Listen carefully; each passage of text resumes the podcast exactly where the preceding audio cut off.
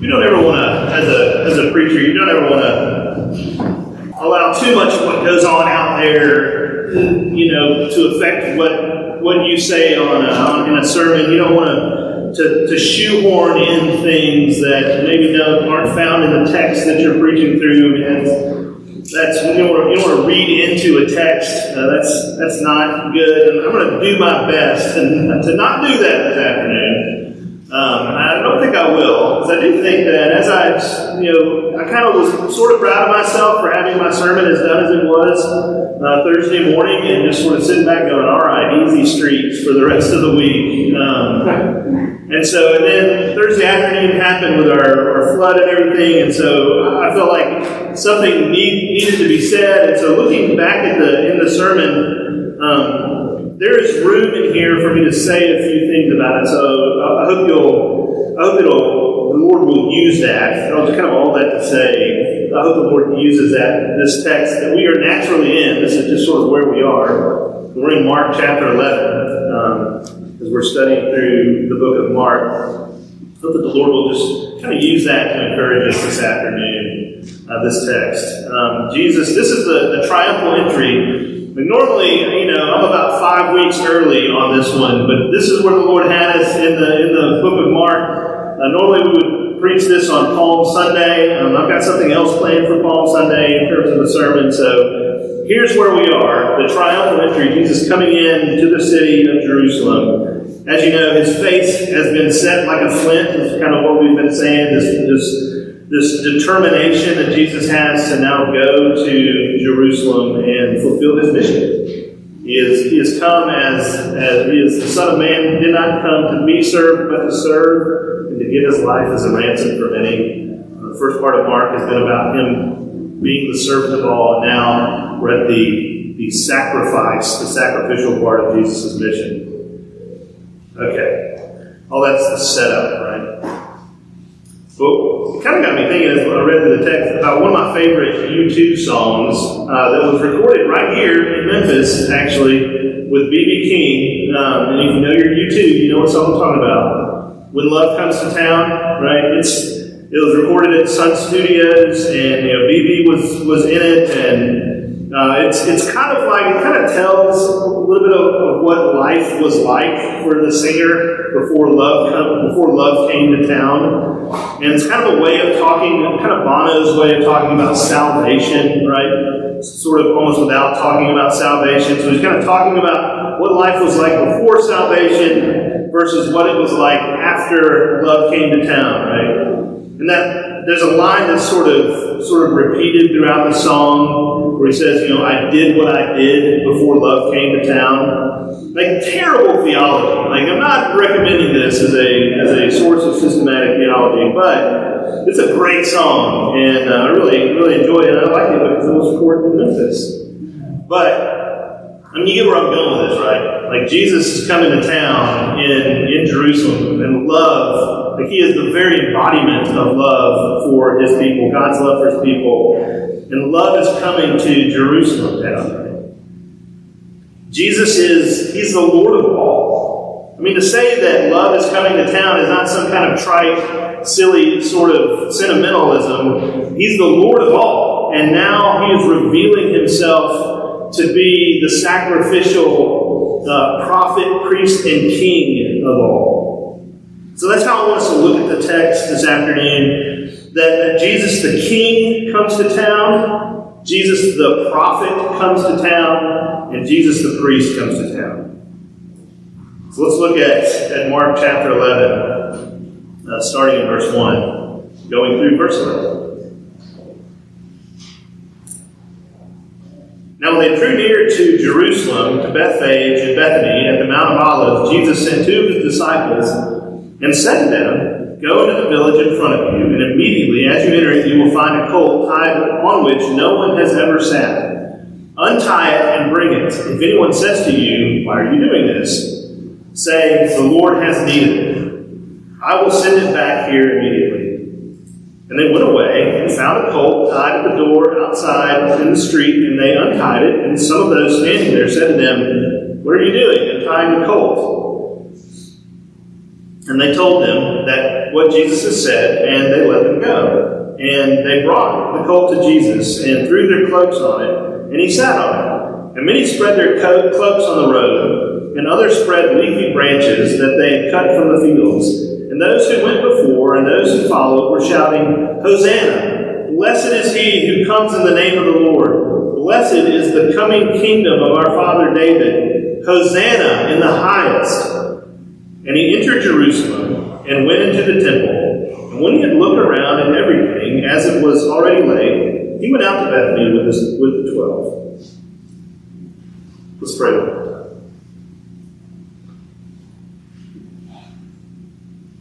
Heavenly Father, may the truth be spoken and received here today. In Jesus' name. Amen. Well, we've kind of broken it down. Jesus the King comes to town, Jesus the prophet comes to town, Jesus the priest comes to town. Let's look at Jesus the King as he as he is coming to Jerusalem. This, this is this is kind of a shift in Jesus' modus operando or operandi or operandi, I don't know. This is a shift in what Jesus normally does and how he normally behaves and what, he, what his normal method of, of operation is, right? Because up until now, what has he been telling people to do when, when he casts out demons or when he heals them or when he, when he does something miraculous like that to them? Like, what has he been telling them to do or not to do, rather? He's been telling them, hey, don't say anything. Uh, go and tell no one. And he's been doing this in like fairly strong terms. He strictly charged them not to say anything, right? And so now it's sort of different. He's, he has been dodging crowds, escaping crowds, getting in boats, trying to get away from crowds, going to long, dangerous sailing trips across stormy seas to get away from crowds, walking on water to get away from crowds. And crowds have been in Mark, crowds kind of represent almost as much of a hindrance as they do an opportunity, and we've seen that as we've studied through Mark. But now, what is he doing?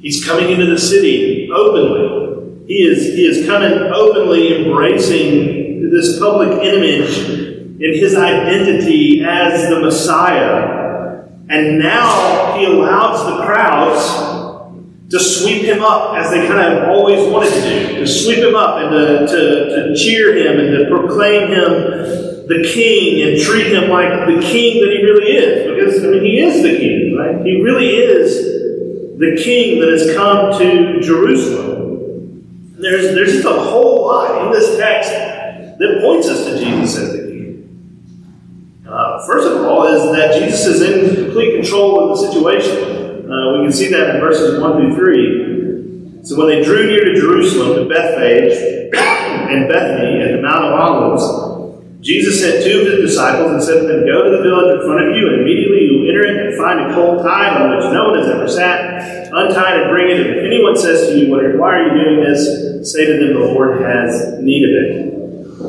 Jesus is sovereign over the situation. Like he is, he is sovereign over the situation. He is the king on a level that just rises above all other kings.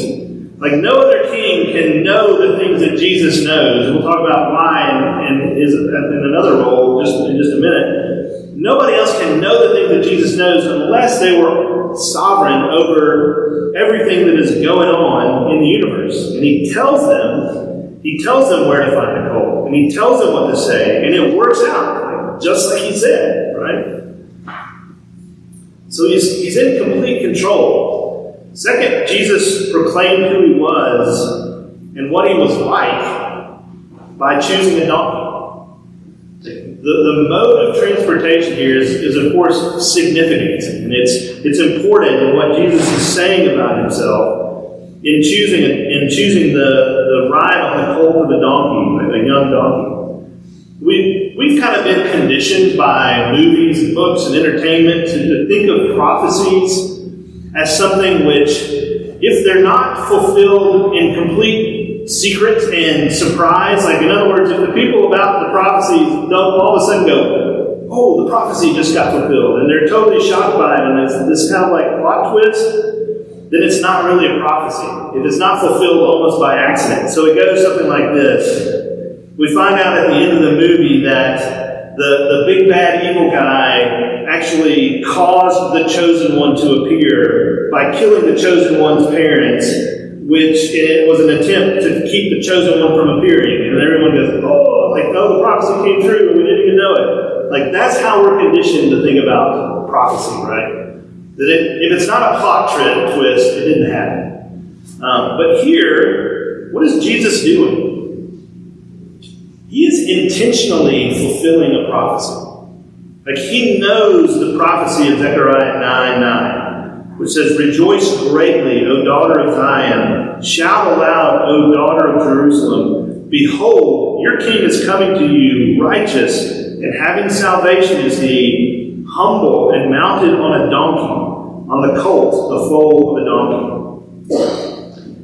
That, that Jesus is coming to town as king in fulfillment of this prophecy about the king. And his conscious choice of a donkey identifies him as the promised Savior King of Zechariah. He, he is intentionally fulfilling this prophecy about the Messiah because he is the Messiah. It says, Behold, your king is coming to you. But it tells who Jesus is, the, the donkey does. The donkey tells who Jesus is that he is the king, but it also tells what Jesus is like. It tells us something of his character, it tells us something of his mission as well. It, his choice of, of donkey is a way of Jesus saying he's coming to town humbly. Like it, it, you might think it takes some, some kind of nerve or some sort of inflated sense of oneself to, to declare oneself the king. But here Jesus does it, and he does it because he is the king. That is who he is. But he does it humbly because that is also who he is. And the, the choice of a donkey is, is humble and mounted on a donkey is what the prophecy says in Zechariah. Because people are used to kings coming to their capital cities. Like that is a that is a thing that people saw happen in those days. And they would come, pagan kings would come, and emperors would come in on these, these charging war horses, right? Uh, with, with all of this pomp and circumstance. They'd be, they'd be flanked by their armies with, with drawn swords and fanfares and the spoils of war coming in behind them and all of this, this these trappings and the splendor of it. Um, like, I kind of got into that show, The Crown, like about about the Queen. but Like, I actually got kind of fascinated with the Queen of England for, for a little while. It was a little, a little weird, but um, but the Crown, like everywhere the Queen went, like, everywhere she goes, there's ceremony. Like there's some sort of entourage at least. There's reception lines. There's there's dignitaries. There's there's but especially like at the big events like official visits and and uh, coronations and weddings and those sorts of things. But all of those trappings and all that fanfare and all that hoopla that kind of goes around royalty is intended to do what? To show power, to show dignity, to show station, to show stability, right? Jesus enters on a red carpet here of the cloaks of the crowd, and the chanting of Hosanna, and the singing of a psalm. But he does it on a donkey. The king is coming humbly, but he's being identified as the king. Verses 9 and 10 And those who went before and those who followed were shouting, Hosanna! Blessed is he who comes in the name of the Lord. Blessed is the coming kingdom of our father David. Hosanna in the highest. Jesus comes as a king bringing peace. Right? Another prophet, Isaiah, calls him what? The Prince of Peace, right? And then when Jesus was born and the angels appeared and, and they sang, you know, they, they declared on earth peace among those with whom he is pleased. Like Jesus is the peacemaking king who gives rest to his people. He's coming to town to win a victory. But it'll be a victory that is won by his ultimate surrender to the righteous judgment of our holy God for the sins of his people. This is our King. This is our King. We follow him. Let him give you his love, his joy, his peace. Jesus, the, the king, comes to town, but also Jesus, the prophet, comes to town. The king is also the prophet, uh, who has called, come to call the people to himself. Mark's account is like Mark, like we've been saying as we go along, very snappy, very pithy, very sort of bam, bam, bam, moves from one thing to another. Not a ton of details, and and Jesus has has been has shown himself to be a prophet uh, already in this text by describing the colt and where he would find it, and who's going to say what, and how it was going to be, and it certainly was. But also, other gospels uh, highlight Jesus' prophetic calling of Jerusalem to, to a deeper understanding of who he really is. So we're gonna we're gonna look at Luke here for just a minute, uh, in just a few minutes. But even in the middle of their all their shouting, even in the middle of all their celebration and declaring Jesus King and singing these songs and, and all of this stuff, Jesus calls the people to a deeper understanding of who he really is. So Understand that where Jesus starts off, the top of the Mount of Olives, you can actually look down and see the whole city of Jerusalem sort of spread out before you. And that's where, where Jesus is standing as he starts off. And, and that's where Jesus is in what it says in verse 1. Now, when they drew near to Jerusalem, Bethphage, uh, and Bethany, the Mount of Olives. But Luke gives us more detail here in Luke 19. It says, And when he drew near and saw the city, he wept over it, saying, Would that you, even you, had known on this day the things that would make for peace. But now they are hidden from your eyes. For the days will come upon you when your enemies will set up a barricade around you and surround you and hem you in on every side and tear you down to the ground, you and your children within you. They will not leave one stone upon another in you because you did not know the time of your visitation. Jesus the King is also the prophet who laments over the lost hearts of his people. Verses 9 and 10 And those who went before and those who followed were shouting, Hosanna! Blessed is he who comes in the name of the Lord. Blessed is the coming kingdom of our father David. Hosanna in the highest. You know they're shouting, right? They're shouting, Oh, save us! Save us. They're shouting, maybe they're even singing the words of Psalm 118. Blessed is he who comes in the name of the Lord. They're proclaiming the coming of the messianic kingdom of David. This may have even been, there may have even been sort of an antiphonal call and response thing going on here, some scholars think. There might have been group one shouting, Hosanna, and then further down the road, group two shouting, Blessed is he who comes in the name of the Lord. And group one echoes back, Hosanna in the highest. All of this is going on all around Jesus. They're proclaiming him, and in one sense, they're right. But Luke says that Jesus wept over the city because they, on that day, were missing the things that make for peace. Even as they're shouting these things, they're missing the things that make for peace. They're shouting to be saved. They're shouting to be rescued and delivered. They're shouting that, that a day, uh, that, that, that he's weeping because the day of everything but peace was coming. A terrible day of desolation for Jerusalem.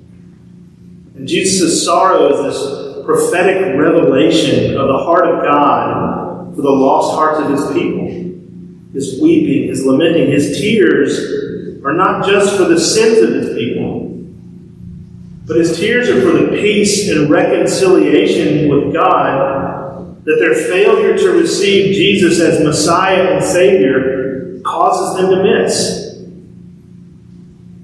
The heart of Jesus' mission is not atonement. Atonement is not the what of his mission. Atonement is the how of his mission. But it's the restoration of a broken relationship between a holy God and a sinful people, and his death on the cross, his righteous life, the atonement, and the victory that he wins on the cross. That is how that is accomplished. The restoration of Eden peace between an all loving God and the men and women He created.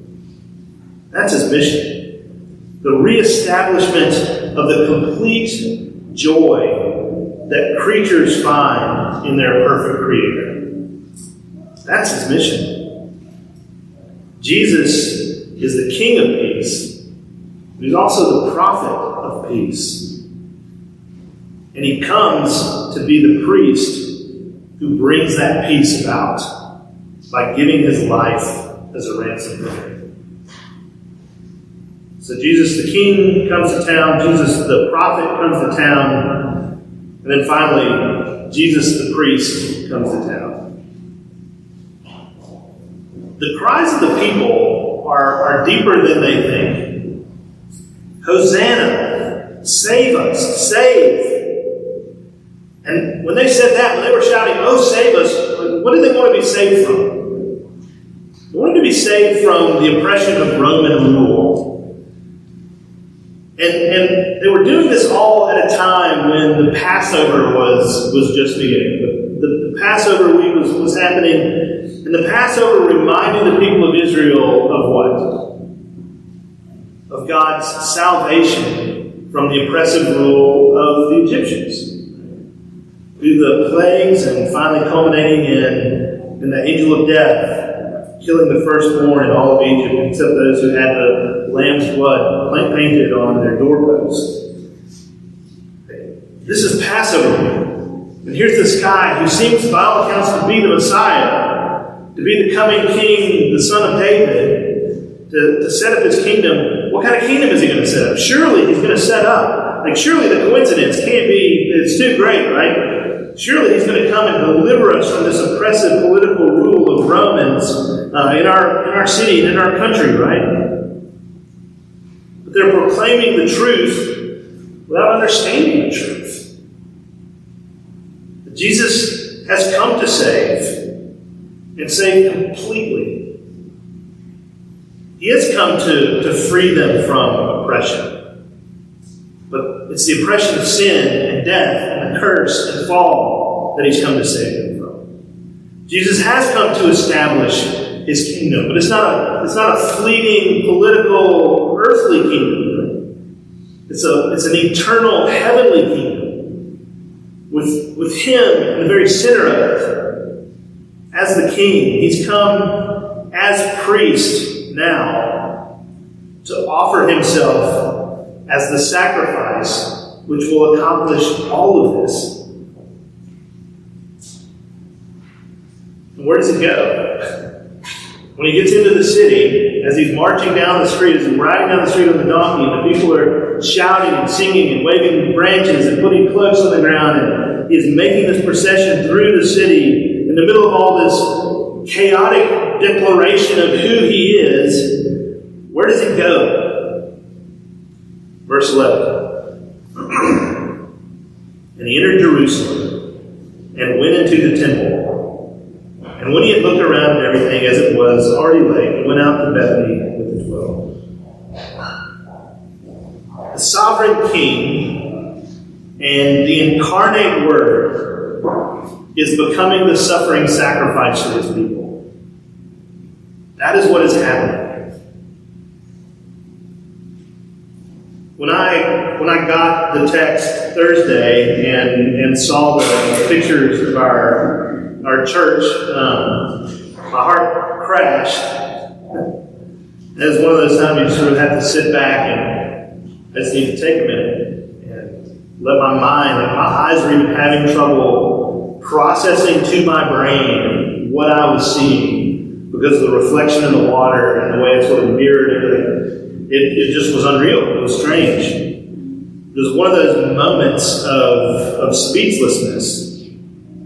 Uh, and it's it's kind of good that that day the roads were just it was they were still pretty terrible. And it was good that the, it took no, longer than normal to get to the church because that gave me more time to process. But getting to the church itself was was almost a relief. And it's kind of like uh, it's kind of like getting to the hospital when you get the call from school that your kid fell and broke his arm and you, you, you meet them at the hospital, right? And there you see everything is okay, the kid is there, and it's just good to be with them and be in that place. And there was a sense, too, that this is God's will for us. This is what God has for our church right now. That no matter what, everything will be okay. And the thing that I went back to was 1045 in Mark. Even the Son of Man didn't come to be served, but to serve, and to give his life as a ransom for many. Jesus, our priest, came to give his life as a ransom for many. Many what? Church buildings? Sunday school rooms? Offices? fellowship halls, books, guitars, swords. There were a disturbingly large number of swords in our church. Not disturbing. We'll um,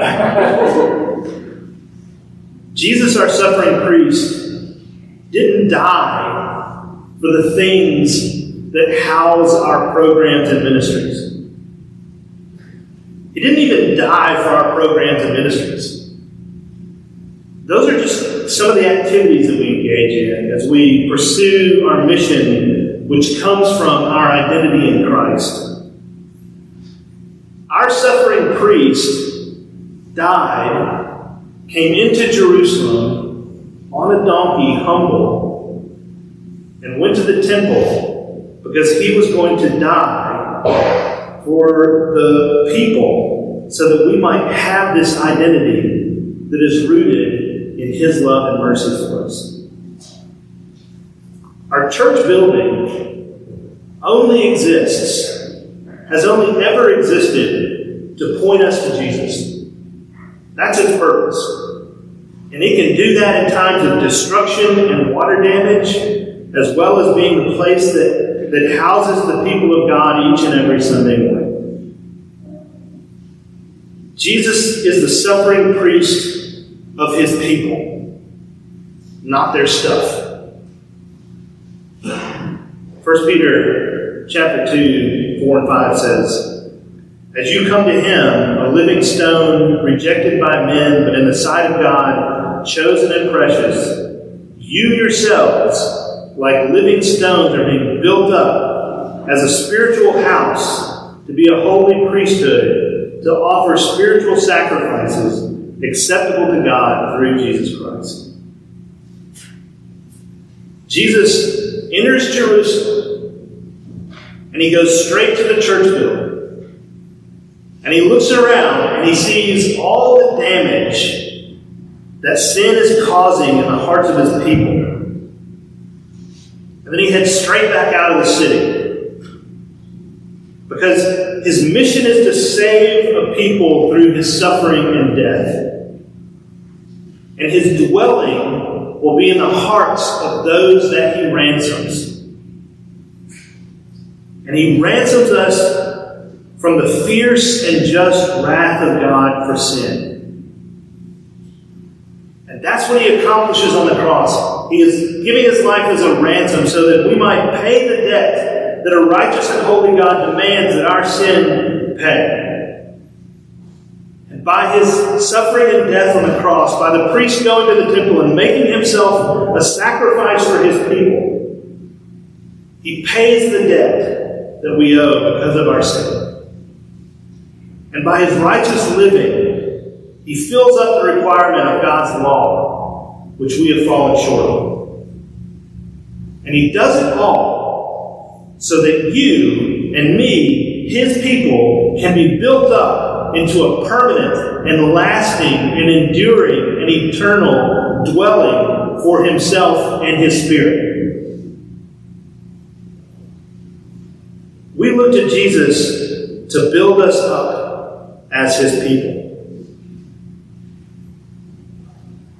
This last year has felt like more tearing down than building up. This week was just kind of the capstone on, on all of that. So let's ask ourselves these questions. This question What idols of your heart are on his demolition plan. Here's some of mine. To be the cool church pastor. I know you say accomplished, but it's still mine. To be a big church pastor. To be the well oiled machine church pastor. That'll never happen. But what he's showing me is that who I am is the broken church pastor. Like, because you're a broken church and I'm a pastor, but also because I'm a broken pastor.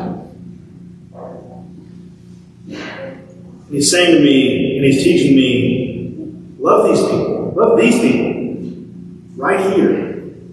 Right now. He's teaching me that my image does not equal my effectiveness. Stumble through. Stumble through the activity that flows out of an identity that's founded and rooted and based in Christ, but that's where your identity is. It's in Jesus. It's not in anything else. Stumble through because that identity is rock solid, even as you determine and decide and discover that you are not. That's some of the things he's showing me. What is he showing you? You're a broken mom, dad, husband, wife, son, daughter. I hope that he's showing you that you're a loved sinner because of your suffering priest, Jesus. I hope he's showing you that your calling is to love as you have been loved. Your calling isn't to win anything. Your calling isn't to advance anything. Your calling isn't to advance your agenda for your family, for your career, for your country, for your church. I hope he's showing you that your agenda is set by Jesus who came not to be served, but to serve, who came to give his life as a ransom for many. That your identity doesn't come from your, your image of competence or professionalism or intelligence or, or reputation or any of those things, that it comes from Jesus' love for you. So let me challenge us in this to watch. Watch. Watch over the next few weeks and months and listen. Listen for what the Lord is teaching us through this time as a church. Pray with your kids through this.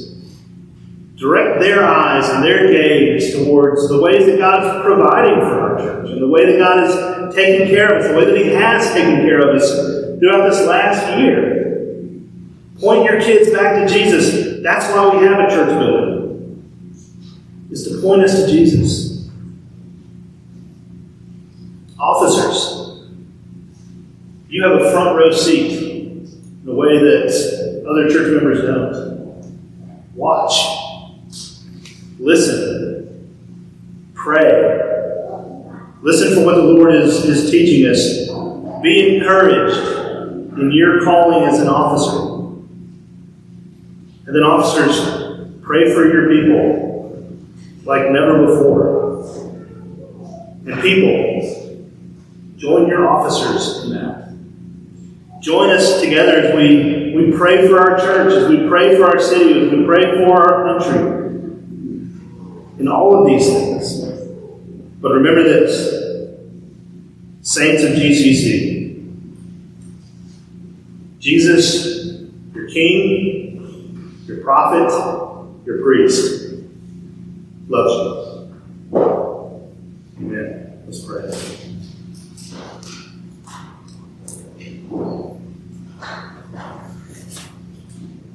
Heavenly Father, how deep, how wide, how broad, how vast is your love for your people? We have been, we haven't even begun to find out. We don't know. You are showing us more and more by the things that we go through in life the hard things, the good things, the, the everyday nitty gritty, humdrum things. But you are present in all of them. And all of them are designed to make us more like Jesus if we are indeed in Him. Lord, thank you that that the struggle makes sense only in the context of your love for your people. Lord, thank you that we, we have access to your throne in prayer. Thank you that we have access to our high priest in, in prayer and our king in prayer and the embodied word of God in prayer. Lord, help us to take more advantage of that. Lord, I ask that you would show us more and more of your love through this time as we walk through it together as your people. Lord, thank you for calling us together. Thank you for binding us together as a church family. Pray that you would strengthen that calling and that binding and those, those relationships throughout this, this time. Lord, you are doing this on purpose. You are in control. We trust you because we know you're good. We pray all these things in Jesus' name.